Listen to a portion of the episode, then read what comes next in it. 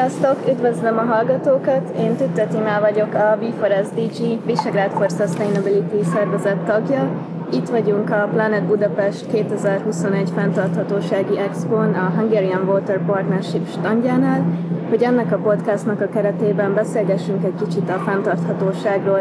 Vitrói Annával, Varga Laurával, Nagy Eszterrel és Németi Attilával, a Masses Jurta és a V4SDG tagjaival, akiket most szeretnék megkérni, hogy mutassák be magukat. Én is üdvözlök mindenkit, én Nagy Eszter vagyok, a Masses Jurtának elnökségi tagja, mindemellett végzős doktorandusz hallgató a BME építőmérnöki karán belül a vízépítési és vízgazdálkodási tanszéken, a doktorimnak a keretében pedig hidrológiával, azon belül is csapadéklefolyás modellezéssel foglalkozom. Én is szeretettel üdvözlök mindenkit, én Varga Laura vagyok, a BME vízi közmű és környezetmérnöki tanszékéről. Én is doktorálás előtt állok, és fő területem a települési csapadékvízgazdálkodás. Emellett én vagyok jelenleg a Magyar Víz és Szennyvíztechnikai Szövetség junior tagozatának, vagy ahogy mi csak röviden nevezzük, a Jurtának az elnöke kell. Ugye a jurtát csak egy rövid egy szóban összefoglalva később majd beszélek róla picit részletesebben. Ez egy olyan szervezet, ami 35 év alatti vizes szakembereknek nyújt egy önkéntes kört, amiben különböző programokon vehetnek részt. Üdvözlöm a tisztelt hallgatóságot, én Ditrói Anna vagyok. Én is a BM-én még jelenleg a mesterképzésen vagyok végzős hallgató, biomérnök mesterképzésen és hát a diplomamunkámban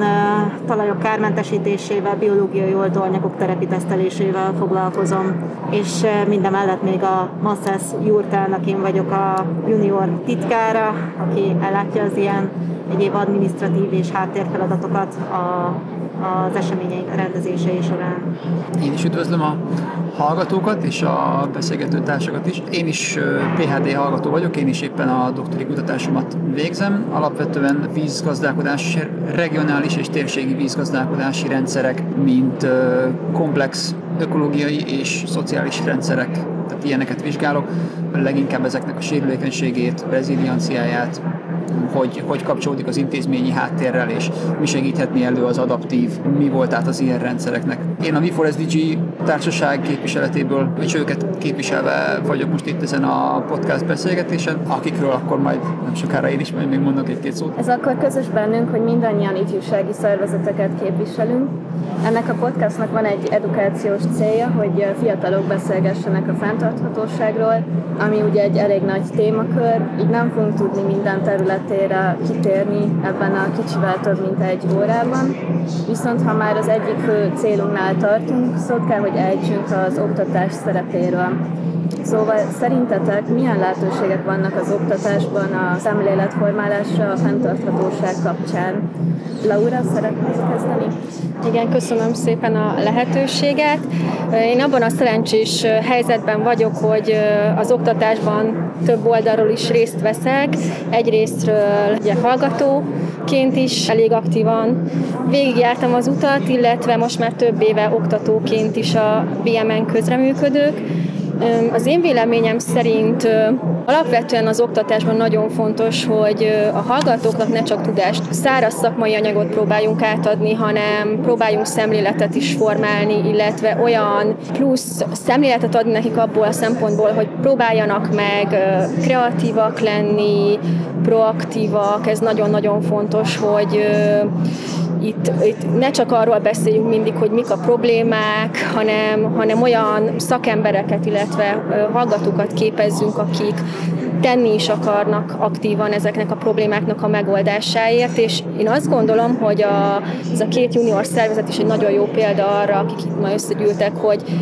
milyen fontos az ilyen öntevékeny köröknek a szerepe ebben, hiszen maga az oktatási rendszer elég merev, és ahhoz, hogy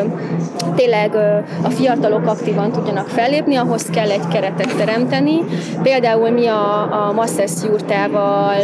amikor megalapítottuk egy négy-öt évvel ezelőtt, ez volt a fő célunk, hogy a vizes területen dolgozó hallgatók, illetve fiatal szakemberek, azok egy olyan társaságba gyűjjenek, ahol egyrésztről tudnak egymással kommunikálni, tudást cserélni, illetve hát tenni is mondjuk fenntarthatósági célokért együtt, mert ugye a víz az egy nagyon fontos terület, illetve a víz értékének a kommunikáció azt hiszem az egyik legfőbb célkitűzésünk, és alapvetően a jurtában mi nagyon sok különböző programot szervezünk, az egyik legfontosabb a junior szimpózium, amit évente tartunk. Itt például a fiatal szakemberek a munkáikat mutathatják be, ez egy nagyon fontos hely arra, hogy tudjuk azt, hogy ki mivel foglalkozik, illetve össze tudjunk kapcsolódni ezeken a területeken. Emellett nemzetközi csapatversenyt is szervezünk hollandokkal, tehát a nemzetközi kapcsolatok építése is, a határon átnyúló dolgok, ezek is nagyon fontosak, és egyébként workshopokat is szervezünk, mert mi azt valljuk, hogy amellett, hogy a szakmai tudást szerez meg, amellett különböző egyéb képességeket is fejlesz, mint például ezek a különböző soft skilljeink, hogy kommunikálni hogyan kell, tárgyalni hogyan kell, mert ha ilyen embereket, vagy fiatalokat képzünk, akkor abból lesz az a jövő nemzedék, aki tényleg ki tud állni a fontos ügyekért. Úgyhogy igazából mi ezért dolgozunk, úgyhogy mindenkit biztatnék, aki ezt most hallgatja, hogy akár találjon magának egy olyan közösséget, akivel együtt érez, és akinek a, a céljaiért ki tud állni, és csatlakozzon mindenképp. Alapvetően nagyon sokban én is hasonlóan gondolkodom. Alapvetően az egyik meglátásom az, hogy rendkívül sokrétű az, hogy az oktatás, ahhoz, ahogy az oktatáshoz hozzá lehet állni. Mm, leginkább az, hogy mennyire más a mások az elérési utak a különböző korcsoportoknál. Azt lehet látni, hogy talán ugye legfiatalabb korban, tehát az ilyen első pár éves és kisiskolás korban rendkívül felvőek a fiatalok. Ez az egyik leghatékonyabb módja, hogy ilyenkor elinduljon a fenntartatóság irányába valamilyen fogékonyság. Ezután a, a másik ilyen az az, a, az az úgynevezett ilyen fiatal felnőtteknek, a, vagy ki, ki, kíváncsi iskolásoknak és fiatal felnőtteknek a kora, amikor célzottan olyan tanulási lehetőségek vannak, olyan szakosodási lehetőségek vannak egyetemi szinten, amik, amik ezeket ki tudják elégíteni, és, és a fiatalok megtalálhatják azokat a szegmenseket, amik, amik őket igazán érdeklik, de amit igazából, amit ehhez még hozzátettél az, hogy az iskolán kívül is olyan szociális önszerveződések, olyan körök alakuljanak, ahol egyszerűen olyan emberekkel tud az ember nyíltan eszmét cserélni, ahol, ahol kifejteti azokat a kérdéseket, aggodalmakat, és olyan javaslatokat hallhat rá, amit lehet, hogy egy, egy egyetemi előadás alatt ugyebár nem. Nálunk a V4SDG-nél egy ilyen hasonló szemlélet indult itt is. Ez a társaság kimondottan azt mondta, hogy hogy lehetne főleg, de nem kizárólag fiatalokra építve, az ő meglátásaikon alapulva, hogyan lehetne kimondottan ebben a V4 régióban azokat a problémákat és lehetőségeket megvitatni, amik azt céloznák, hogy a úgynevezett fenntartató fejlődési célokat hogyan lehetne a gyakorlatba átültetve elérni, megközelíteni, kimondottan itt a V4 régióban, tehát a V4 országaiban. Ezért is született meg ez az úgynevezett V4 at 30 szak mi társaságunkban, ami kormány szinten próbál olyan ajánlásokat adni, hogy a kooperáció révén hogyan, hogyan mozíthatóak előrébb ezek a fenntartható fejlődési célok itt a, a V4 régiójában. Laura, te említetted, hogy az oktatási rendszerünk az ilyen szempontból elég merev, hogy inkább száraz ismeretanyagra épül, mint sem, mint sem az ilyen soft skill-eknek a fejlesztése, és mit gondolsz te arra, hogy szerinted ezt mondjuk a felső oktatásban hogyan lehetne jobban hangsúlyozni, milyen rendezvényeken, vagy milyen, milyen órák keretében kellene ezt jobban erősíteni a, például a hallgatókban? Igen, ez egy óriási probléma szerintem, hogy nagyon-nagyon kevés része az egyetem, illetve a, akár általános iskola, gimnázium szintjét nézzük a különböző ilyen egyéb skilleknek a fejlesztése. Én nekem az a véleményem, hogy az lehet, hogy nem elégséges, mint ami most van, hogy néha egy-egy szabadon választható tárgy keretében például felvehetünk mondjuk egy kommunikációs tréninget, hanem talán itt is ezt említeném, hogy ezek a, ezek a plusz köröknek lenne talán egy ilyen kiegészítő funkciója vagy szerepe, hogy, hogy ezekbe jobban bevonják és erősítsék ezt. Illetve azért az oktatók szerepe is nagyon fontos egyébként, hogy ha most nem is a kommunikációra gondolok, de például az, hogy mondjuk egy kicsit ilyen mentor szerepet vegyünk fel az oktatásban, hogyha látjuk, hogy egy hallgató érdeklődő, akkor, akkor igenis noszogassuk, hogy menjen előadni, segítsük az egyéb ilyen, hát a személyes fejlődésének a lehetőségeit, tehát a személyes kapcsolat is szerintem nagyon-nagyon lényeges. De nem tudom, Eszter is ugye egyetemen oktat, úgyhogy talán ő is tud ehhez hozzátenni valamit.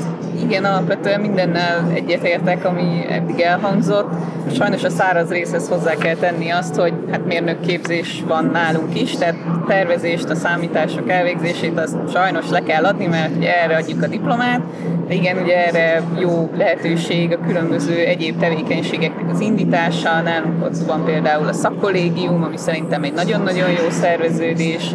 mert például kivetíthetjük a műtárgyrajzokat, és elmagyarázhatjuk, hogy mi micsoda, de teljesen más az, amikor az ember odautazik, megnézi, működés közben látja, és mondjuk egy szakember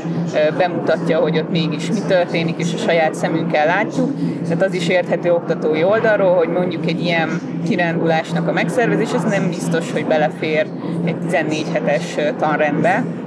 de ezek a dolgok szerintem most egyébként azért elég jól működnek, legalábbis a mi tanszékünk, de úgy tudom, hogy Lauráék is abszolút aktívak abban, hogy kicsit egymást támogatva, kiegészítve azért egy viszonylag színes és széles palettát átfedjünk szakmai téren. Persze mindig van hova fejlődni. Tulajdonképpen elmondtad azt, amit uh, mielőtt jelentkeztem, még akkor erről nem esett szó, hogy az ilyen szakmai kirándulások is, hogy ez nem mindig fér bele a 14 hetes tanrendbe. Most kérdésem az, hogy, hogy az ilyen kirándulásokat esetleg olyan alkalmanként megszervezni, hogy mondjuk esetleg a nyári szünetben kicsit kapacitálni a hallgatóságot, illetve az ifjúságot arra, hogy igen, ehhez a céghez el lehet jönni, meg lehet nézni, hogy mit csinálnak, és tényleg azok a szakemberek, akik ebben aktívan dolgoznak, bátorítsák a fiatalságot, hogy igen, ez egy, ez egy olyan szakma, ez egy olyan út, ami járható, és a jövőnk szempontjából nagyon fontos, hogy ti mit gondoltok erről, hogy ez így mennyire kivitelezhető. Én reflektálnék akkor így egyből, például a, csak hogy a szakkollégiumi vonalat folytassam, mi már hát kicsit beleütközünk ilyen típusú problémákba is, hogy mondjuk a vízépítő tagozatban olyan létszámú hallgató van, akiknek mondjuk ha a fele eljön egy ilyen programra, ami mondjuk nyáron ugye elég nehéz összehozni, hogy legyen kellő számú jelentkező, mert két-három emberrel odaállítani egy ilyen plusz programra, az egy kicsit furán veszi ki magát, mert az a, mivel én szembesülök általában így az oktatás kapcsán, hogy van egy kellemes számú hallgató tömeg, és annak egy jelentős része csak azért van ott az egyetemen, hogy végigjárja, legyen egy papírja, robotikusan úgymond végigviszi a képzést, és hát kicsit hiányzik ez a fajta lelkesedés, ami, hát ugye mi már alapból ilyen szervezetekben mozgunk, tehát nyilván akik itt ülnek az asztalnál, azoknál ez azért megvan, de viszonylag kicsi az aránya azoknak a hallgatóknak szerintem, akik, akik szeretnének igazán ilyen részt venni, és hát itt kezdődnek a problémák, tehát igen, azért szerintem próbálunk tenni azokért a hallgatókért, mert még ha kevesen vannak, akkor is megéri. Igen, ez egy nagyon jó kérdés, vagy hát probléma akkor, amit Eszter felvetett, hogy hogyan lehet a hallgatókat motiválni, mert én is ezzel szembesülök, hogy nagyon sokan csak addig mennek el, mind egyetem alatt, mind munka után, hogy letudom, amit kell, és utána én már nem szeretnék semmi extra energiát beletenni a munkámba, ami ugye felfogható lenne úgy is, hogy egyébként ez, a, ez egy ilyen szenvedélyed is lehet, hogy szeretne ezt a területet, amivel foglalkozol, hogy ti nektek van erre ötletetek, hogy hogyan lehet hallgatókat motiválni. Megpróbálok a kimondottan a kérdésre is reflektálni, de vannak meglátásaim itt ebben kapcsolatban. Alapvetően abszolút, abszolút egy releváns problémának látom. Nagyon azt érzem, hogy legtöbb esetben ez nem sikerül. Na, nagyon sok egyetem, esetleg, hogyha nem kimondottan a, erről a szakirányról van szó, nagyon sok egyetemnek nem sikerül ezt jól megcsinálnia, csak egy éles példát szeretnék hozni, egy nagyon-nagyon-nagyon jó közeli ismerősöm, nagyon jó barátom, aki építész irányba ment el, egy rendkívül kreatív emberről van szó, gyakorlatilag úgy végezte el az egyik legnevesebb hazai egyetemet, amelyik műszaki képzéssel foglalkozik, hogy úgy jött ki, hogy gyakorlatilag ezt, ezt kiölték előle. Muszáj lenne szerintem az egyetemeknek, az oktatóknak azon változtatni, hogy muszáj elmozdulni onnan, hogy leadnak egy nagyon komoly, jó kvalitású szakszerű anyagot és olyan embereket képeznek, akik rendelkeznek ebben a nagyon nagyfokú szakismerettel, de, de, de meg kellene, hogy tanulni, vagy vissza kellene érkezni arra, hogy megfogni és ott tartani a hallgatóknak a lelkesedését és a kreativitását, mutatni olyan gyakorlati dolgokat, amik egyszerűen túlmutatnak az előadó termen, és több olyan gyakorlati eszközt valahogy bevetni és mutatni, és az oktatási struktúrába valahogy beépíteni minél több olyan elemet, amelyik nem, nem az előadó teremhez kapcsolódik, hanem élesben mutatja azt, hogy hogy használhatják ezt a tudást. Nem vagyok sajnos ebben szakértő, de valahogy itt nem elképzelni, ami azt, ami megfogja és, és, és tudja emelni a hallgatóknak a lelkesedését. Igen, én csak annyiban reflektálnék erre, hogy ez szerintem nem csak az egyetemek problémája, hanem hogy említettem, ezek a munkahelyen is ugyanez van, hogy, hogy ott, ott vajon a, a munkáltató hogyan tudja a fiatal szakembereket úgy motiválni, hogy, hogy ne fásuljanak bele a munkába, mert nagyon sokszor ezt látni, hogy, hogy tényleg ez a le, 8 óra után ledobom a tollat, és mindenki hagyjon békén, pedig ha a munkáltató ebbe energiát fektet, és tényleg mondjuk elküldi képzésekre a dolgozóit, vagy próbál neki kreatívabb feladatokat adni, az nagyon sokat tud segíteni. Ezzel teljes mértékben egyetértek, hogy a kreatív feladatok, illetve de tényleg az olyan feladatoknak a delegálása a a dolgozók felé, hogy ott ténylegesen az eszüket kelljen használni, és ne legyen túl robotikus, ne legyen automatikus, akkor sokkal inkább szerintem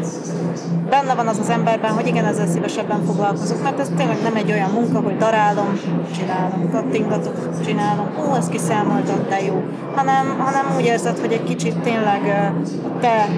egyetemen illetve a korábbi tanulmányaidban összeszedett tudást lényegében tudod hasznosítani. Visszatérve még az egyetemre, a te mondandóra reflektálva Attila, hogy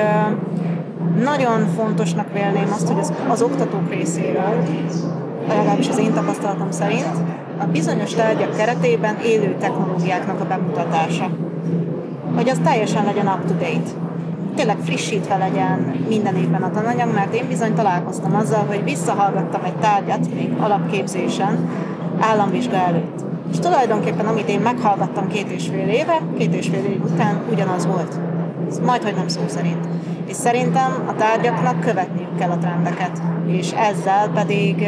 több hallgatót tudnak akár maguk mellé vonzani, és illetve az érdeklődés is megnőhet két dologra is reflektálnék egyben. Az egyik ez az aktualizálás, a másik pedig a szemléletformálás, amit még ugye Laura mondott az elején. De ez a fajta öntevékenység, önálló gondolkodás, plusz kis többlet energia, munkabefektetés, ez, ez azért is lenne fontos, mert tehát még maguk az egyetemek és az oktatók is ugye küzdenek azzal, hogy iszonyatosan fejlődő világban élünk, folyamatosan up-to-date-nek kell tartanunk magunkat, és ugye mindenet tájékozódni, tehát ez sokszor még a szakembereknek is probléma, ugye ezt át kell ültetni az oktatásba, ez önmagában egy kihívás, de ugye van magukon a hallgatókon is, vagy az egyetemet végzett embereken is egy ilyen fajta plusz teher, ugye kiment az egyetemről, megvan a papír, de ott nem áll meg az élet, hanem utána, hogyha szakmába marad, akkor bizony, vagy hát hogyha jó a munkáltató, akkor ösztönzi egyébként arra, hogy ugye képezze magát, de egyébként ugye az lenne a jó, és itt jön képbe a szemléletformálás, hogyha már az egyetemről, az egyetemi éveink alatt fölvennénk ezt a fajta mentalitást, hogy igenis én szeretném képezni magam, igenis szeretnék képbe lenni. Persze nyilván az a jó, ha egyébként az egyetemen ebbe tudunk segíteni, és, és ott vagyunk. Még igen, erre reflektálva, amit mondtál, hogy és azzal esetleg aktualizálni, mert tudom, hogy van a tárgyaknak egy olyan törzs ismeretanyaga, amit mindenképpen át kell adni, és sokszor fel van, ennek az oltárán van feláldozva sokszor az, hogy aktualizáljuk az adott tárgyat. És hogy lehetne esetleg az ilyen tárgyakat olyan úgy színesíteni, hogy vendégelőadókat hívni az adott területről. Én csak itt nagyon röviden akartam volna még hozzászólni a témához. Nagyon-nagyon jó. Látom, hogy nagyon ugye megpróbáltuk itt eléggé kivesézni, és kimondottan az egyetemi légkörben mozogtunk most így. Én lényegesebbnek látom az egyetemi éveknél korábbi szemléletformálást, tehát a egészen a fiatalkori és kisiskolás korban akkor tud elindulni, én szerintem egy olyan felfogásmódbeli alapstruktúra akkor tud ki, kialakulni azokban az években, és én szerintem elképesztő, tehát elképesztően hatékony az, amikor kisiskolás korban erre megfelelően hangsúlyt lehet fektetni, mert akkor lehet megalapozni azt, hogy utána az a kíváncsisága, az a nyitottsága, az a te, te, természeti rendszerekhez való, való érdeklődése az egyénnek ki, kialakul, amit utána gimnázium alatt már, már, már nagyon nehéz kialakítani. Egyetem alatt meg már csak igazából irányítani lehet én szerintem, meg bővíteni, de az alapját én szerintem abszolút az elementáris iskolában kellene megalapozni. Nagyon remélném, hogy erre ebbe az irányba is el tudna mozdulni az oktatások. Illetve én még hozzátenném, hogy az oktatás, és hogyha már olyan családban nő fel a gyerek, ahol már a szülők ilyen oktatásba vettek részt, akkor az a leghatékonyabb, hogyha már tényleg a család is úgy tud működni, hogy a fenntarthatóság ez egy alap dolog otthon. Ahogy az oktatás kapcsán már említésre került, egy másik elengedhetetlenül fontos téma a fenntarthatóságot illetően illetve az élethez is a, a víz, ami szintén aktuális számunkra itt a Hungarian Water Partnership standjánál ülve. Eszter, te mit gondolsz, mik a fő problémák és kihívások a vízgazdálkodás kapcsán? Igen, itt a vízzel kapcsolatos oktatás az egyébként szerintem egy nagyon érdekes és izgalmas dolog. Én nagyon szívesen foglalkozom ezzel. Amit még most itt a víz, fenntarthatóság mellé bevennék talán, mert a vízzel nagyon sokszor kapcsolatban előjön a klímaváltozás, tehát, hogy van egy ilyen hármasunk talán, ami ugye nagyon sokat forognak együtt ezek a szavak, és hát elég érdekes dolgokat lehet tapasztalni, most ezt mint szakember tudom mondani, de ez, ez valószínűleg más tudományterületekre is igaz, hogy ugye az átlagos közvélemény, meg az átlag ember, illetve a szakemberek, a média hogyan állnak hozzá bizonyos dolgokhoz. Tehát ugye azt már azért talán egyre kevesebben tagadjuk, hogy a klíma az változik körülöttünk, tehát hogy azért egyértelmű változások kimutathatók és érzékelhetők, és hogy ugye sokkal nagyobb kérdőjel az, hogy ezeknek mi a hatása. És akkor itt jön képbe az, hogy mi a média szerepe, ugye azért elég sokszor hallunk mindenféle hát ilyen kattintás vadász megfogalmazásokat, hogy most akkor valamire azt mondjuk, hogy klímakatasztrófa van, vagy soha nem látott dolog következik,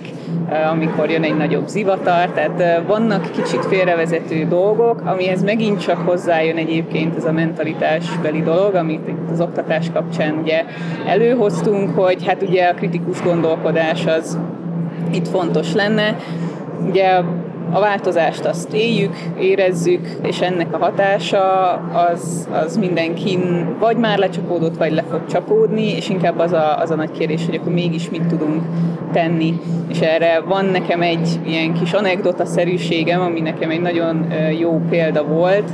ilyen szakmai példa. Debrecenben töltöttem a szakmai gyakorlatomat, ahol elvittek a Debrecen környékén a fancsika tavakhoz vagy tározókhoz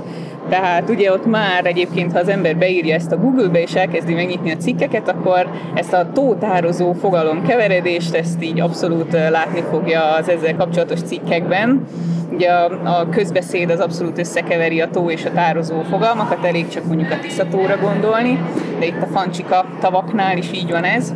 amik igazából tározók, mert hogy ott ugye, amikor kimentünk a helyszínre, akkor elmondták, hogy hát ezek belvíz szükségtározók, tehát alapvetően úgy tervezték őket, hogy amennyiben belvíz többlet van, akkor ezt itt ugye tározni lehet, és egyébként ugye a környék víz után pótlását segítik ezek a tározók, mert ez egy tározó rendszer. Viszont, hogyha ugye rákeressünk ezekre a tavakra, akkor csupa olyan szalagcímet fogunk találni, hogy klímakatasztrófa, és eljött a világ vége, és ugye kiszáradtak a tavak, és újra kiszáradtak,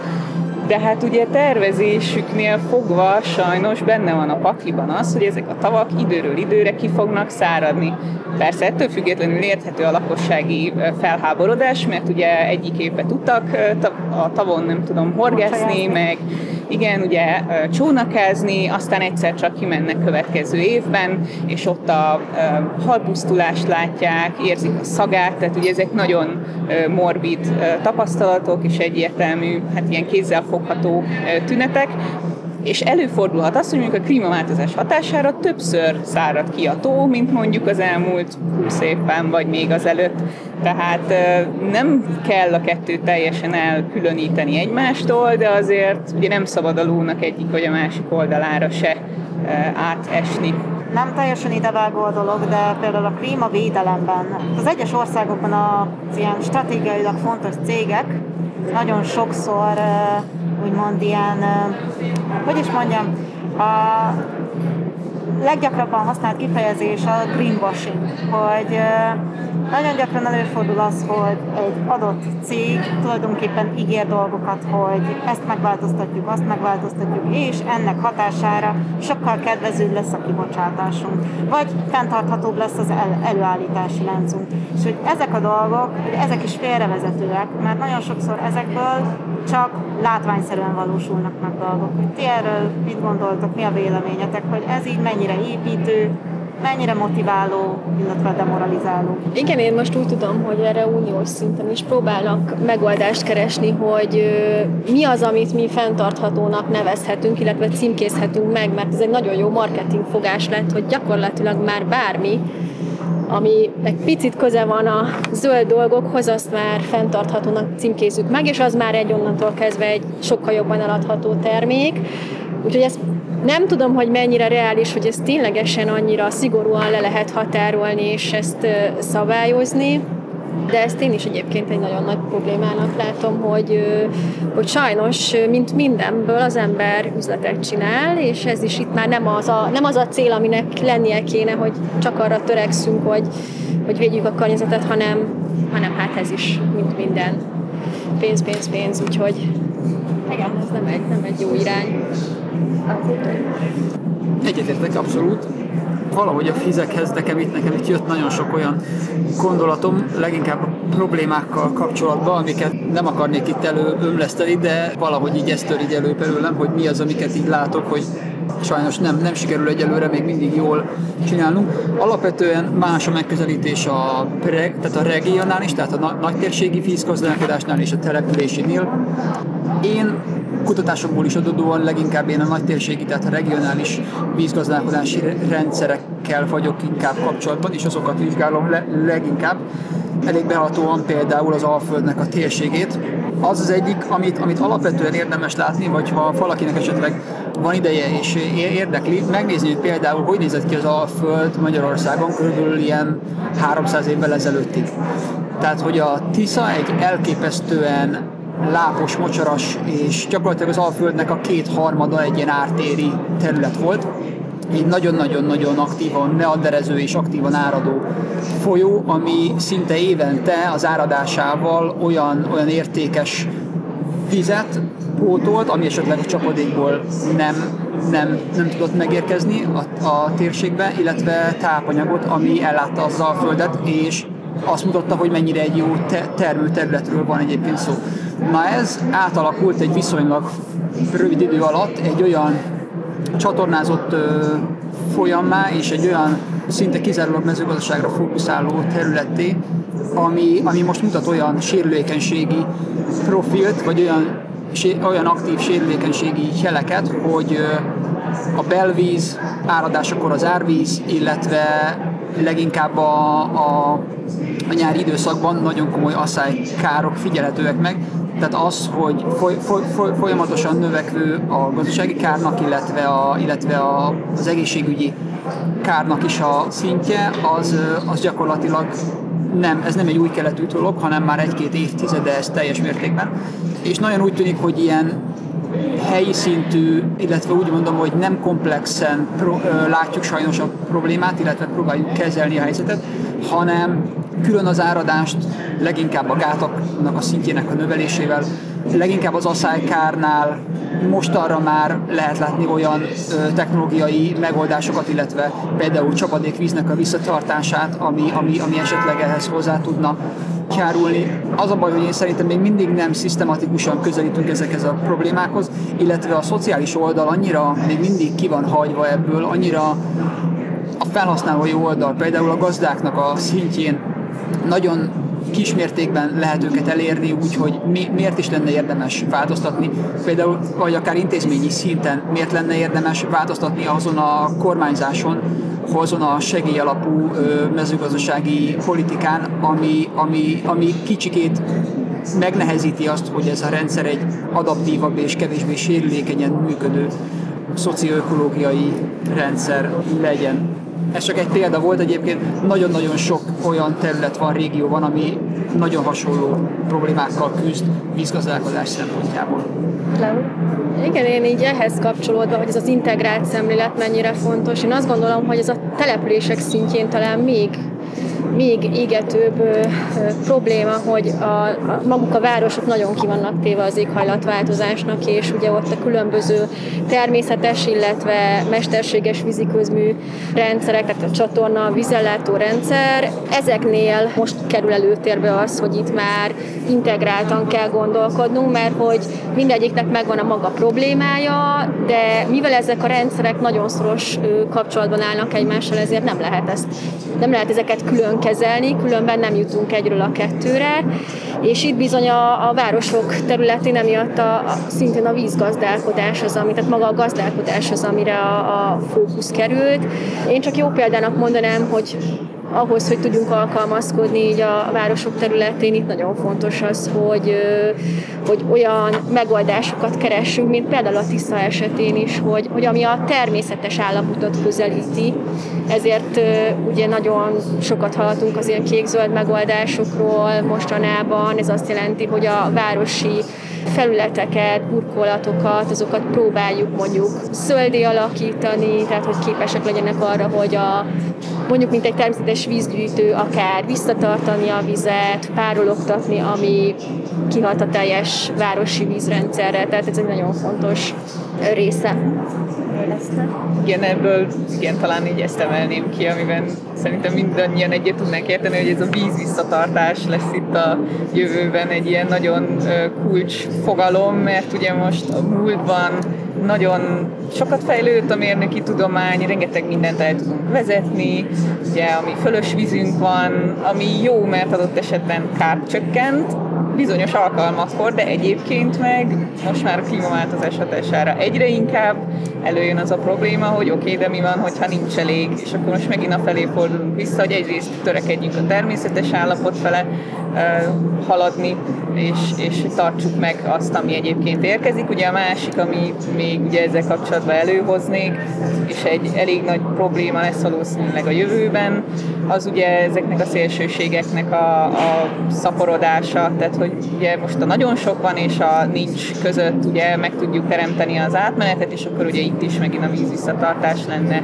ugye a kulcskérdés, hát most csak hogy egy elég friss példát ugye felhozzuk a Velencei tónak a dolgairól, biztos, hogy mindenki olvasott nyáron, vagy találkozott ezzel a témával, tehát bőven van az országban, csak a mi kis országunkban, ugye nem beszélve a regionális megközelítésről, mert nyilván egy vízrendszer nem önmagában létezik, főleg nálunk itt a Kárpát-medence közepén, ez egy ilyen csak komplex témakör. Igen, tehát ebben, ebben úgy tűnik, hogy eléggé egyetértünk, és eléggé aktívan látjuk azt, hogy mik, mik, mik az aktuális problémák, esetleg megoldások. Itt is például a Planet Budapesten is lehetett hallani olyan városvezetőket, arról mesélni, hogy milyen problémákkal küzdenek, és nem egyszer lehetett hallani például a, a, a települési árvizeket, vagy úgynevezett, tehát ezek ez a villámárvizekből fa, fa, fakadó olyan csapadék töbletet, amikkel nagyon sok település küzd, és csak most próbál rá úgy reagálni, hogy, hogy, hogy ne okozzanak ezek kárt, illetve hogy megfelelően tudják ezeket kezelni. Lehetett rá hallani. Mostanában ö, itt is van én szerintem az Expo részen is nem egy olyan vállalkozás vagy olyan szervezet, aki, aki már stratégiai szinten megpróbálna olyan település tervezést indukálni, amivel, amivel ezeket a problémákat, például a hirtelen lezuduló nagy csapadékot, hogy, hogy hogyan lehetne elvezetni, vagy elvezetni és megtartani. De ez csak egyfajta. Egyébként települések még so, sok olyan klimatikus folyamatokból adódó problémával küzdenek, amikre szisztematikus stratégiákat kell majd a jövőben mindenféleképpen ki, ki, kidolgoznunk. És a kulcsszóban én, én is azt látom, tehát, hogy az adaptív hozzáállásunk lesz az, ami, az, ami, ami előtt tud minket segíteni. Nagyon látszik így van, hogy rettentően jó modelleket tudunk építeni, nagyon jó ö, mérnöki megvalósításai vannak. Sajnos viszont ö, muszáj lesz ö, az emberi oldalt is hozzákapcsolni ezekhez a modellekhez, vagy hogyha nem effektíve a modellekhez, de valahogy számba fenni, mert, mert nem pusztán ökológiai rendszerekről beszélünk, hanem ökológiai, gazdasági, szociális rendszerekről, amik akár térségileg, akár települési szinten amik, amik, amik muszáj, hogy olyan megold, tehát amikhez mindenképpen olyan megoldás kell, ami ötvözi ezeket a megközelítéseket. Csak Attilának így megütötte a fülemet azt, hogy ugye településvezetők, és ez egy nagyon-nagyon fontos tényezője annak, hogy ezek az újfajta megoldások, amikkel tudunk alkalmazkodni az éghajlatváltozáshoz, mint például bármilyen kékzöld infrastruktúra megoldás, ezek csak akkor tudnak elterjedni, hogyha itt is belép az oktatás és az edukáció szintje. Egyrésztről a döntéshozók szintjén, önkormányzatoknál, tehát ezeket terjeszteni kell, mert sokszor az a gond, hogy nem is tudják, hogy milyen lehetőségek vannak, amiket tudnának alkalmazni arra, hogy hát nem egy csatornát építek feltétlenül, és elvezetem a csapadék vizet, hanem én azzal akár gazdálkodhatok, és azzal sokkal több pozitív hatást érek el. És egyébként a, ezeknek a megoldásoknak a tervezése most már olyan szintre lépett, hogy nyugatabbra ugye a lakosságot is nagyon aktívan bevonják. Tehát a másik nagyon fontos pont, hogy a lakosságot bevonni, mert, mert ők is nagyon fontos része, ez értük készül, tehát mondjuk egy ilyen zöld felületnek, amit létrehozunk a városon belül, annak azon túl, hogy mondjuk van egy vízgazdálkodási szerepe, van egy esztétikai szerepe, egy rekreációs szerepe, és ott bizony az, hogy a, a lakosság maga mit szeretne, az nagyon-nagyon lényeges. Most, hogy mondod azt, hogy a lakosságot is bevonni a vízgazdálkodásba, hogy ö, sok helyen hallottam már azt, hogy háztartásonként is bevonni őket, tehát hogy kapacitálni az embereket arra, hogy igen, gyűjtsétek a csapadékvizet, mert az később hasznos lehet, hogyha mondjuk locsolni szeretnétek a növényeiteket, ha van hátul kertetek. Én tulajdonképpen most így azt tudnám elképzelni, hogy erre, erre vonatkozólag megfelelő oktatást biztosítani az egyes településeken, hogy, hogy tényleg egy, egy ilyen kis működő rendszert, akár háztartásonként is lehet, ki lehessen építeni. Igen, és ugye ez a sok kicsi sokra megy el, ez ugye aztán nagyon sok másik szakterületen is érvényesül. Tehát ugye itt nem tudom, hogy ugye az emberek hogy állnak hozzá, sokszor hallom mondjuk a hulladékgyűjtéssel kapcsolatban ezt, amikor szelektíven gyűjtjük a hulladékot, hogy hát mert attól még, mert én kettészedem a műanyagot meg a papírt, nem fog, nem, tudom, nem váltom meg vele a világot, mert ugye nehezen érjük fel tészre, hogy de igen, tehát hogyha több millió ember igenis, vagy több százezer mondjuk csak Budapesten vizet tartana vissza és használná öntözésre, akármire, akkor az igenis azért számottevő változást tud okozni. Csak ilyenkor ugye felmerül a csapadékvíz minőségének is a kérdése, hiszen a különböző szennyezéseket akár messziről is elszállíthatják ezek a légáramlatok, tehát akár nem, nem is lokális szennyezést, hanem akár 500 kilométerre lévő gyárnak a szennyezését belelocsolhatjuk a növényeinkbe. Sivatagi homokot ugye Például, már mindenki piros Muszáj még egy a csapadékvíz gyűjtő tartályokhoz egy ilyen szakmai gondolatot hozzátennem, mert ez nagyon-nagyon kedvenc területem. Az az igazság, hogy itt a lakossági csapadékvíz felhasználásnál, meg hogy ösztönözzük őket, itt az edukáción túl egy picit ö, ö, több dologra van szükség, és pont az, hogy itt is az együttműködés, meg hogy mondjuk a stratégiai vezetők felismerjék, hogy például, hogyha mondjuk csapadékvizet tározunk a telkeken, az milyen hatása van a csatornahálózatra, ritkábban lesz kiöntés, vagy esetleg mondjuk az ivóvízellátó rendszerre is ugye lehet kedvező hatása, ahol mondjuk nagyon nagyok a szélsőségek, nincs megfelelő kapacitás, hogy itt az a kulcs, hogy mondjuk milyen ösztönzőket tudunk alkalmazni a lakosság szintjén, hogy például mik azok az eszközök, amikkel azon túl, hogy mondjuk ők csapadékvizet gyűjtenek és felhasználják öntözésre, ez önmagában nekik nem fog megtérülni. Tehát általában ennek költség megtérülése az nagyon hosszú, hogyha kiépítünk egy ilyen rendszert. Viszont mondjuk, hogyha ugye több szereplős a tényező, és mondjuk van egy önkormányzat, aki azt mondja, vagy egy vízi közműzemeltető, hogy ha én ezt a rendszert megtámogatom a lakosság szintjén, és mondjuk finanszírozom nekik a, a tartályt, cserébe ők közreműködnek, akkor az mindenkinek valamilyen szinten jó. Tehát ezeknek a rendszereknek a tényleges fenntarthatóságának a kitalálása, hogy ez hogyan tud jól működni, igazából ez a, ez a kulcs annak, hogy ezeket így rendszer szinten tudjuk alkalmazni.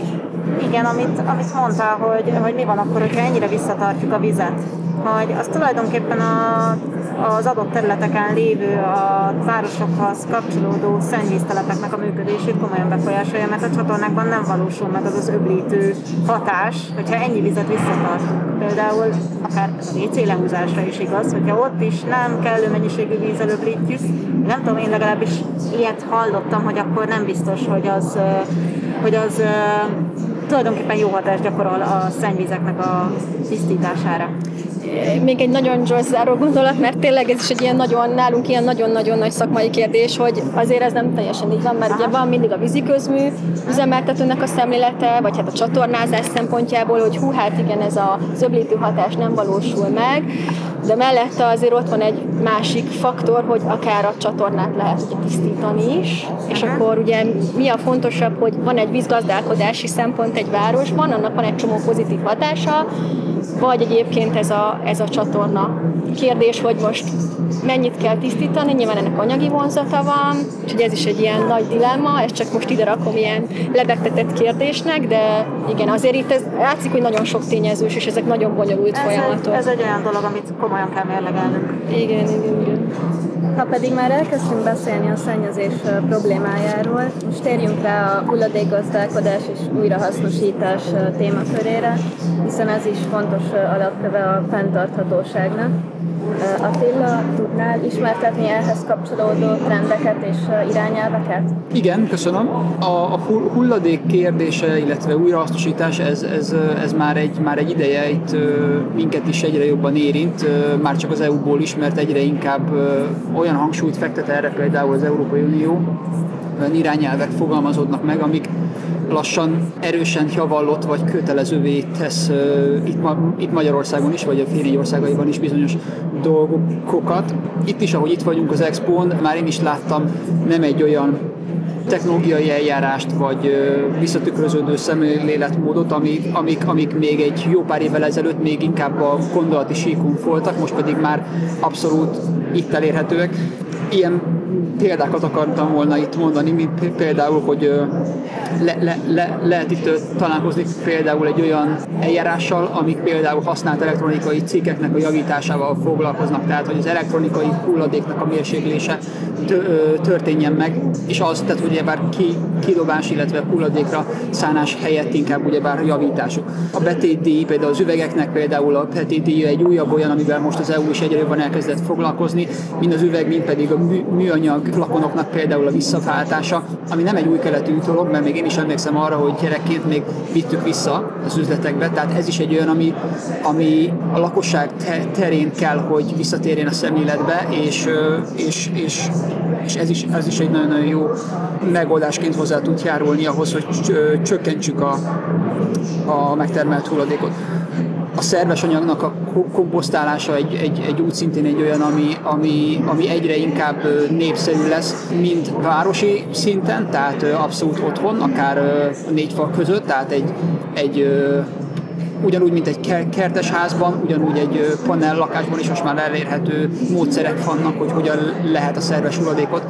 valahogy gyűjteni, és sok olyan közösségi kert vagy hasonló olyan létesítmény van, ahová ezeket el lehet finni, és nagyon szívesen veszik az összegyűjtött és komposztált anyagot. Most hallottam például azt hiszem, hogy Pécsnek a település vezetőjét, akik mondta, hogy már ez már egy nagyjából kiépített rendszer, hogy például megpróbálják összegyűjteni a lakossági szerves hulladékot, és tervezik azt, hogy a lakossági ol- olajat, tehát hogy a használt olajat is össze tudják gyűjteni, ne pedig a lefolyóba legyen ez ötve. Ezek nagyon-nagyon jó lépések, amik, amik szelektív gyűjtésben egyre inkább azt mutatják, hogy lépünk előre. Hangsúlyt kellene én szerintem ugyanúgy fektetni, úgy ámblokk a megelőzésre is. Tehát a legjobb hulladék az, amit nem termelünk meg, én szerintem ezt, ezt, már, ezt már ismerjük.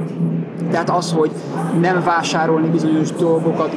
Budapesten már egyre több csomagolásmentes üzlet nyílik, ahol úgy lehet élelmiszert, tisztítószert, vagy nagyon-nagyon sok mindent úgy lehet vásárolni, hogy nincs becsomagolva, hanem az ember elkezd rászokni arra, hogy ő visz valamilyen tárolót, flakont, üveget, és abban lehet megvenni olyan, olyan anyagokat, amik, amiket, amiket csak akkor többen rá, hogy egyébként én eddig ezt hónapról hónapra úgy vásároltam, hogy egy konténerben, egy valamilyen műanyag tárolóban én ezt elhoztam, és ez nem, nem, nem kell feltétlenül így lennie. Most egy előjáróban így ebből akartam volna nyitni, és kíváncsi vagyok, hogy mit gondoltuk ezekről. Szót ejtettél itt az elektronikai hulladékokról, azoknak a mennyiségének a csökkentéséről, azonban amennyire én tudom, a nagyvállalati hozzáállás az pont, hogy az ellentkezője fogyasszál minél többet, nem, nem nincs, hogy megjavítjuk, cseréljük. És hogyha van egy olyan terméked, ami már mondjuk teszem azt 5 éves, és van, ami meghibásodott egy alkatrésze, akkor, az nem, akkor nem alkatrészcsere lesz, mert már sokszor arra a termékre a gyártósor már nincsen ráállva, nincsen olyan beleilleszthető alkatrész, ezért hm, vegyél egy újat. És akkor megint továbbra is termeled a hulladékot. Tehát az a gond, hogy amíg ezt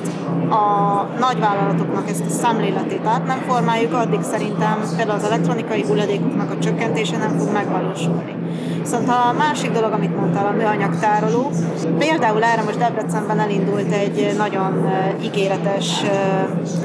fejlemény, egy ilyen kis vállalkozás, hogy tulajdonképpen veszel egy tárolót, egy flakont,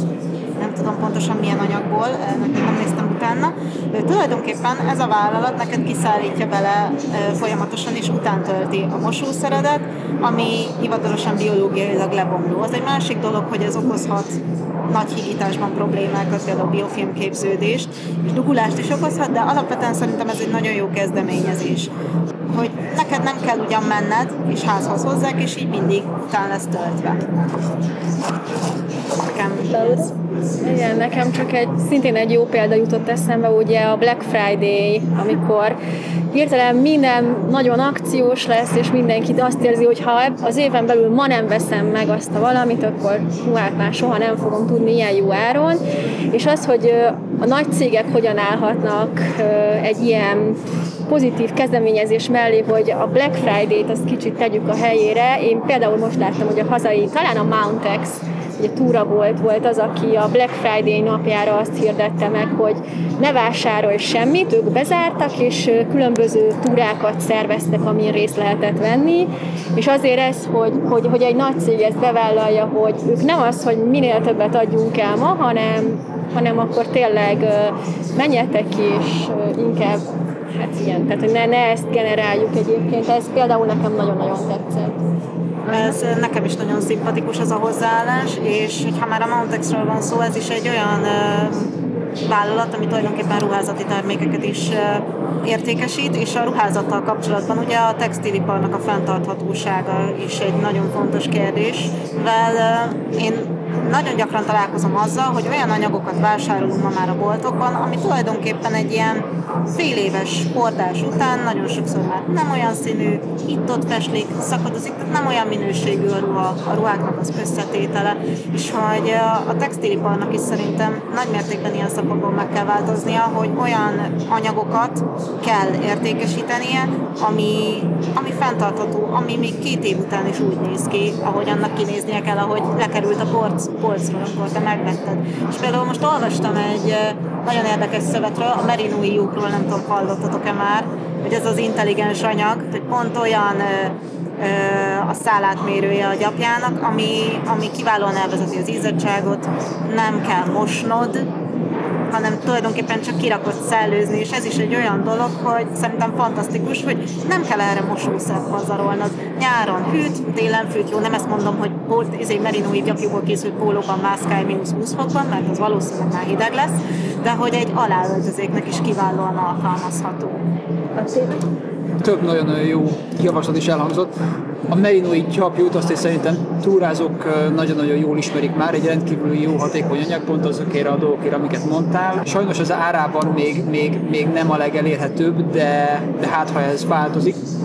Nagyon jó dolgokat mondatok. Én szerettem volna visszatérni egyrészt a nagy cégeknek a szerepére, illetve egyből egy, egy, egy egészen viszonylag pozitív olyan példát, hogy például most az elmúlt egy-két hónapban volt ír, hogy az Apple már úgy fog, tehát hogy a következő generációs telefonokat már úgy fogja majd tervezni, amit, amire eddig nagyon nagy elmarasztalások érték, hogy nem lehet úgymond alkatrészeket cserélni benne, javítani, hanem az egész kellett, és elvileg meg fogja lépni ezt a lépést, hogy lehet már benne otthon is alkatrészt cserélni. Tehát azt lehet látni, hogy lassan, de elmozdulnak ezek a dolgok, és ez kétség kívül a, a nagy tömegeknek. Tehát amikor, amikor egyre hangosabban az átlag emberek kifejezik azt a véleményüket, hogy szeretnének bizonyos irányba elmozdulni, szeretnék, hogyha a nagy cégek valami mást adnának nekik, vagy valahogy más, hogy állítanák össze mondjuk az etikájukat, akkor annak úgy néz ki, hogy lehet hatása, és ez elvitathatatlan, mert elsősorban nekik van. Tehát szerintem az egyik nagy példa erre például az, hogy a műanyag hulladék azt egy időben volt egy olyan hullám, hogy úgymond a lakosság, az átlagemberre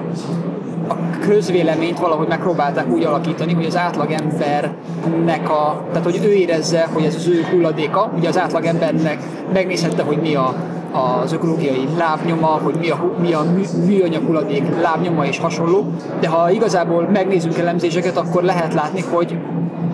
hatékonyan a nagy hulladék, a nagy műanyag, műanyag hulladék termelő cégek azok, akik ők tudnának a gyártásukon és a hozzáállásukon változtatni, hogy igazából nagy eredményeket lehessen elérni. Erre például a legjobb példa volt például a az egyik nagy üdítőital gyártó, ugye itt a Coca-Cola, aki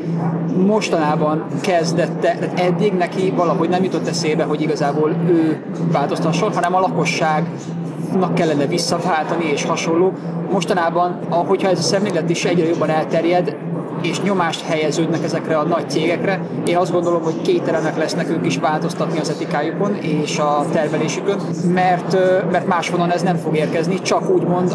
ezeknek a nagy cégeknek a vásárlói tudnak hatást gyakorolni rá. Országok vagy nagy vezetők úgy tűnik, hogy annyira nem. Én abban látom a megoldást, hogy az egyéni szintén el lehet érni változást, ha felelősségteljesen és fenntartató módon elkezdünk gondolkodni és cselekedni. Említetted itt a Coca-Colát. Ugye ennek a vállalatnak a történetében szerintem mindannyian találkoztunk a visszaváltható üvegével. Ugye a jó kis kopott Coca-Colás, másfél literes flakon, hogy ez hova tűnt? Miért tűnt el? Ez, ennek, ennek esztetikai és, és olyan marketing okai voltak, hogy egyszerűen azt lehetett látni, hogy mennyivel szebb az új, újonnan elkész, az újonnan fújt műanyag üveg, és azt is valószínűleg könnyű volt a kutatásokból vagy felmérésekből bizonyítani, hogy az ember szívesebben vesz le a polcról egy szép átlátszó új műanyag flakon, mint, a, mint, a, mint, a, mint az úgynevezett használtabbnak tűnő flakon, és ahogy ez a köztudatból elkezdett eltűnni, hogy mi, miért is nem olyan jó újonnan készített műanyag flakonból vásárolni ezeket a termékeket, tehát ahogy a, a köztudatból ez eltűnt, ez a, ez a felelősségteljes hozzáállás, úgy, úgy elterjedt az, hogy teljesen mi baj lenne avval, hogyha szép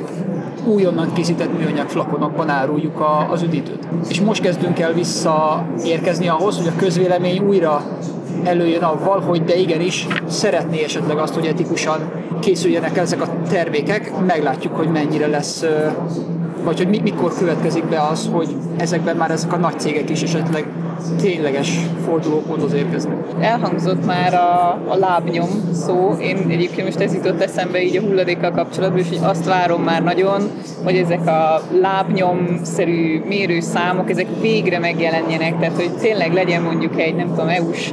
kötelezettség arra, hogy igenis minden terméken lássam azt, hogy ha megveszem a újrahasznosítható, de nem visszaváltható palackos Coca-Colát, akkor mennyivel nagyobb a lábnyomom, mint hogyha egyébként a visszaváltható flakonú Coca-Colát veszem meg, vagy bármi ilyesmi, mert egyébként igen, tehát ugye nagy a kiszolgáltatottságunk, ugye a rendszer az, hogy hát ha ilyet tesznek a polcra, akkor nem feltétlen van sok választásunk, inkább csak az, hogy megveszünk vagy nem, és hát azért viszont tudják a fogyasztót segíteni azzal, hogy igenis az orra elé teszik azt, hogy te most mégis mit teszel, vagy nem teszel a környezetedért. Én azért úgy érzem, főleg talán a mi generációnkban igen nagy nyitottság van arra, hogy az ilyeneket az ember azért megnézi, és akkor az alapján hozzon döntést a boltban. Nem tudom, hogy mennyire szeretitek a kávét.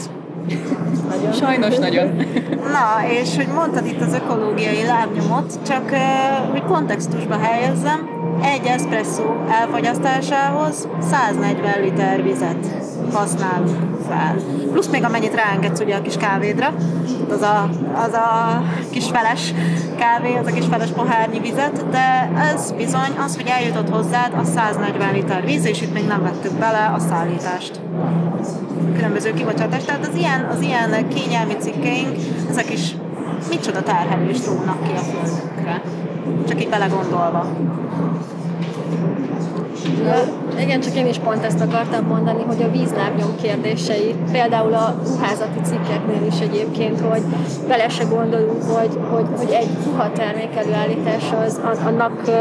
milyen ö, tényleges vízigénye van, de itt a húsfogyasztásról is beszélhetünk, ami, ami, ami tényleg ott, hogy már csak azzal milyen tudatosak lehetnénk, hogyha tudnánk, hogy mondjuk ha nem marha húst fogyasztok, hanem csirkét, akkor már egy csomó vizet megspóroltam, de ezek ilyen apróságok. Vagy azt mondom, hogy jó, én mondjuk és szerintem itt, itt van a kulcs szó, hogy a, a, ez a mértékletességre való törekvés, mind a hulladék, mint ha bármit tekintünk, hogy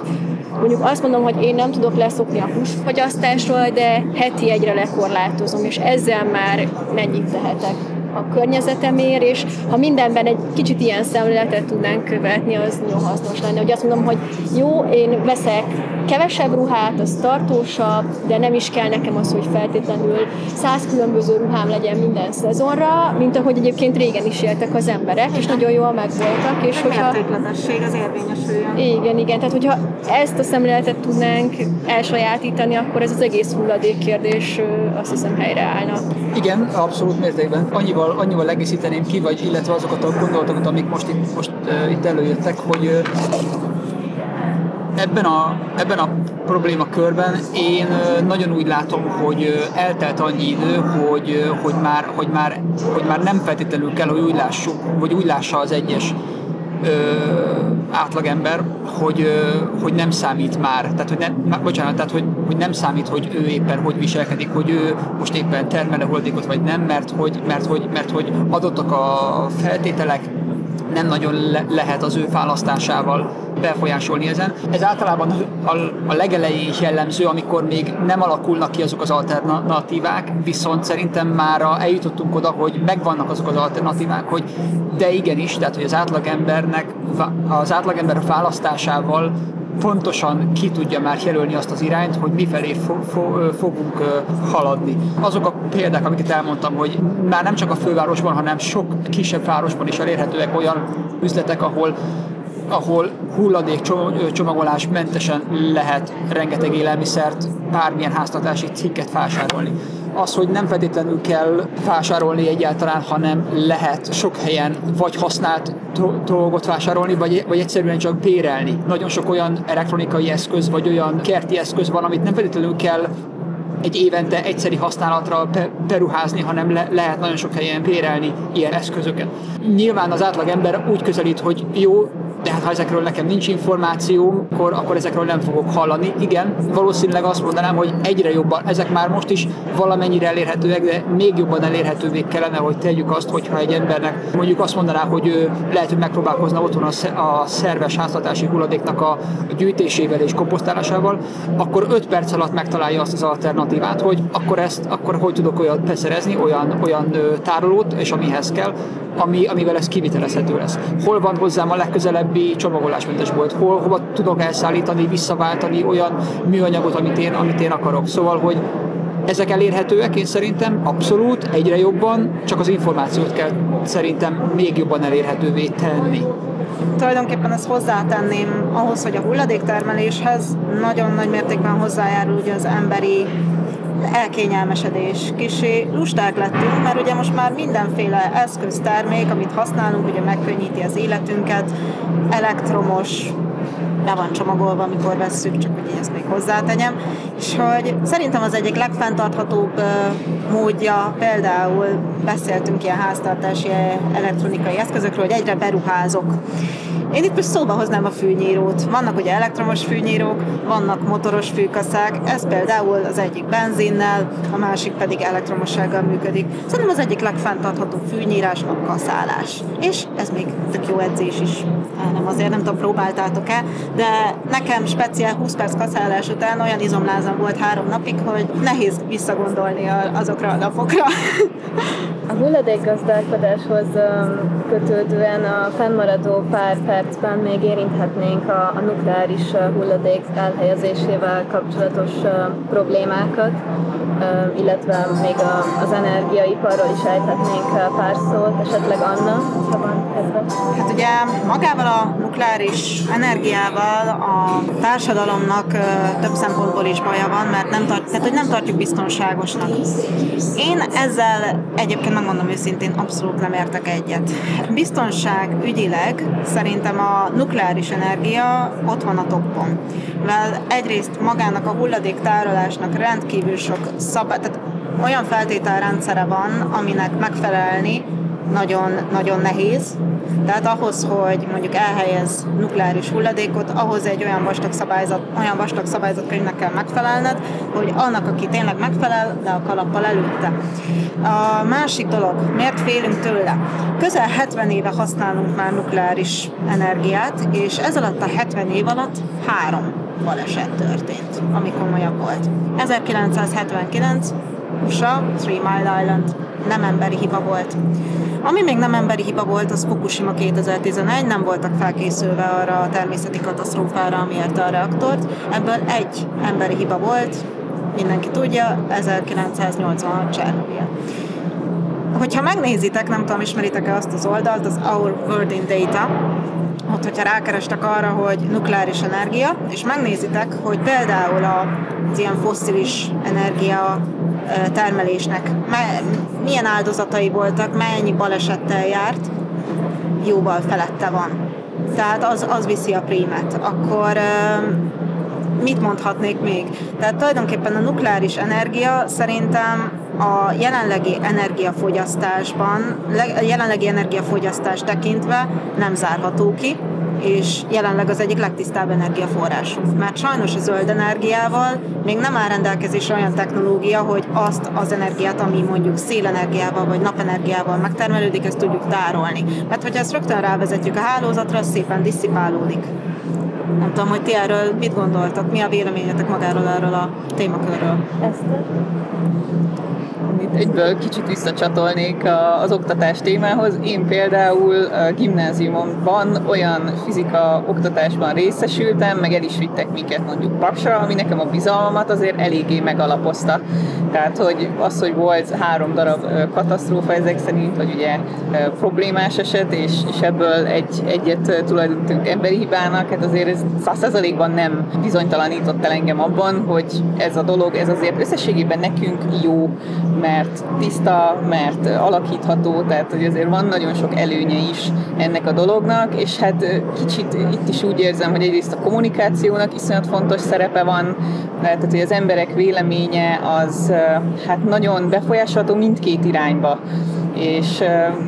van egyébként ezer más dolog, ami nem tudom, hogy most a számokba összemérni, hogy hány ember halt meg repülő balesetben, és mégis ugye a legtöbb ember azért felszáll egy repülőre, vagy egy vonatra, attól függetlenül, hogy most hány baleset történik, vagy sem, mert azért relatíve biztonságos dolgokról beszélünk. És hát valahogy ez az atomenergia, én úgy érzem, hogy egy iszonyatosan érzékeny téma ilyen szempontból, mert igazából egy olyan, vagy hát most már ugye elmúlt időszakban kettő olyan katasztrófánk van, ami, ami valahogy iszonyatosan elvitte a közvéleményt egy bizonyos irányba, és én egyébként személy szerint ezt sajnálom, hogy ez, ez így alakult. Igen. Hát arról még ugye nem is esett szó, hogy tulajdonképpen a, a képződött nukleáris hulladékot is nem feltétlen kezeljük rögtön hulladéknak, ezt válogatják, és van, van úgynevezett ilyen reprocesszálás ennek, egy transmutációja, ami tulajdonképpen a kettő folyamatnak ugyanaz a lényege, csökkentsük a hulladék mennyiségét, és a használt fűtőelemeket újból más célra ugyanúgy fel tudjuk használni. Ami pedig hulladék, aktivitástól, illetve és vagy aktivitás koncentrációtól függően pedig megfelelően tároljuk. Én szerintem is egy nagyon érdekes kérdés a nukleáris energia, és nem tudnék határozottan pró vagy kontra oldalra állni, mert mind a két oldalon lehetnek én szerintem valid érvek, ugye attól függően, hogy az ember milyen, milyen ö, háttérrel vagy milyen ö, elgondolással érkezik. Az, hogy milyen kockázatúnak látjuk, az, az, az tényleg egy olyan kérdés, hogy borzasztóan eltérő. Aki aki átélt egy ilyen, egy ilyen eseményt, amiből nagyon-nagyon nem volt sok, így van, azt nagyon nehéz meggyőzni arról, hogy de fogadjuk el, hogy ez, ennek, ennek nincs akkora kockázata. Ez, ebből mi, mindig így vagyunk, mert emberek vagyunk, és egy, az úgynevezett ö, érzett kockázat az, az, az mindig egy szubjektív érték lesz, nem pedig egy, nem pedig egy objektíven kiszámított ö, kockázat, de én is azt ö, vallom, illetve azt látom, hogy ha visszanézünk az elmúlt mondjuk 70 évre, akár ökológiai szinten, akár egészségügyi szinten például a foszilis energiahordozókból fakadó szennyezés, illetve ártalom bőven valószínűleg túltesz azon, amit a nukleáris energia felhasználásból, termelésből adódó balesetek okozhattak. Amit, amit én látok, hogy teljesen falid az az érv, hogy a megújuló energiaforrásokra való átállásban a nukleáris energiatermelésnek kulcs szerepe kellene, hogy legyen, mert egy olyan alternatíva, ami nem fosszilis, nem jár olyan szennyezéssel, és képes stabilan előállítani azt, a, azt az energia mennyiséget, ami, ami bizonyos ipar, tehát hogy ahhoz a gazdaságunkhoz kell, ahogy, ahogy, ahogy ma működik a civilizáció. Vannak viszont olyan ellenérvek, amik miatt, amik miatt én is úgy gondolom, hogy hogyha a jövő társadalmát elképzelem, nem biztos, hogy hely, hely, helyet kell adni egy olyan, egy olyan energiatermelésnek, ami su, olyan sugárzó anyagot hagy utána is hátul, amivel, amit valahogy biztonságosan tárolni tudunk, de igazából ártalmatlanítani nem tudunk. Úgy gondolom, hogy ezen kívül, ami még én szerintem, amit még valószínűleg fontos látni, az az, hogy ez egy, ez egy maximálisan centralizált energiatermelési hálózatot igényel. A megújulók az teljes mértékben úgy tűnik, hogy egy decentralizált, egy nem központosított energiatermelési hálózatban tudnak majd hatékonyan helyet foglalni. Ez egy olyan különbség, amit mindenképpen szerintem szem előtt kell tartani, akár ha kockázatról beszélünk, akár ha a termelési és elosztási hálózatról be, be, be, beszélünk. Mondtad itt, hogy tulajdonképpen ezeket a hulladékokat ártalmatlanítani nem tudjuk. Na most ezzel kapcsolatban már vannak kutatások, hogy az ilyen elhasznált fűtőelemeket miként lehetne újra használni. És hát szerintem már ezt mi meg fogjuk élni, sőt, szerintem már meg is éltük, mert vannak már ilyen pilot reaktorok, amik pont, hogy az ilyen fűtőelemeket hasznosítják, és ugyanúgy hogy lehet még belőlük energiát nyerni. A másik ilyen dolog a nukleáris energiával, ennek pontosan az ellentetje a fissziónak, az ellentetje a fúzió, fúziós reaktorok. Szerintem ezt mi még meg fogjuk élni, hogy az első fúziós reaktort be fogják indítani még a mi időnkben. Én arra leszek majd nagyon kíváncsi, hogy azzal kapcsolatban tulajdonképpen milyen, annak milyen fogadtatása lesz. Hogyha ennek ilyen volt, akkor az, az vajon, vajon milyen lesz. Mindig úgy vagyunk, hogyha kis lábnyommal, kis, kis terheléssel, kis szennyezéssel és eléggé koncentrált energiát tudunk valamiből kinyerni, annak nagyon örül mind az üzleti oldal, mind a, mind a felhasználási oldal. Nagyon-nagyon kíváncsian várjuk, vagy nem tudom, tehát hogy ebben én is úgy vagyok, hogy egyrészt bizakodom, másrészt nagyon-nagyon érdekes lesz, amikor esetleg idáig eljutunk. Kíváncsi lennék arra, hogy egyébként hogy látjátok ezt a zöldre való átállást az energiaiparban, hol tarthat, illetve egyáltalán kérdésese még, illetve hogy milyen a sebessége. Én azt látom, hogy a mostani aktuális helyzetben a, a gáz és energiáraknak az elképesztő elszabadulása egy olyan problémát hozott elő, hogy ami azt mutatja, hogy mennyire komplex ez a zöldre való átállás, amit én szerintem sok szakember ígért is, hogy ez nem feltétlenül egy gyors és rendkívül egyszerű és lineáris folyamat lesz. Nagyon sok szakértő egyébként azt is mutatja, tehát hogy így ez a mostani, a mostani elszabadult árak nem kizárólag, illetve nem közvetlenül a zöldre való átállást annak a számájára írhatóak, de kétségtelen az, hogy egy, egy koncentráltan, nagy energiasűrűséget előállító energetikai berendezkedésről, vagy termelési rendszerről szeretnénk átárni egy fluktuálisan termelő, kisebb energiasűrűségben előállító olyan rendszerre, ami, ami merőben más lesz, valószínűleg más infrastruktúrát fog igényelni, lehet, hogy más ö, elosztási rendszert fog igényelni, és amíg ezek az elemek át nem állnak, addig, addig a rendszerben lesz egy ilyen bizonytalanság, amit tükrözhet akár az ár, akár a piaci viszonyok, akár a, akár a felhasználási oldalnak a, megkérdőjelezése, vagy, vagy, vagy az igénye, így van. Szerintem a kevés idő ellenére sikerült jól bemutatni és körüljárni az oktatás, vízgazdálkodás és hulladékgazdálkodás témaköreit a fenntarthatósághoz illetően, illetve felmerültek még a klímaváltozás, greenwashing, intenzív mezőgazdaság, városi alkalmazkodás, fogyasztás és nukleáris energia problémái is.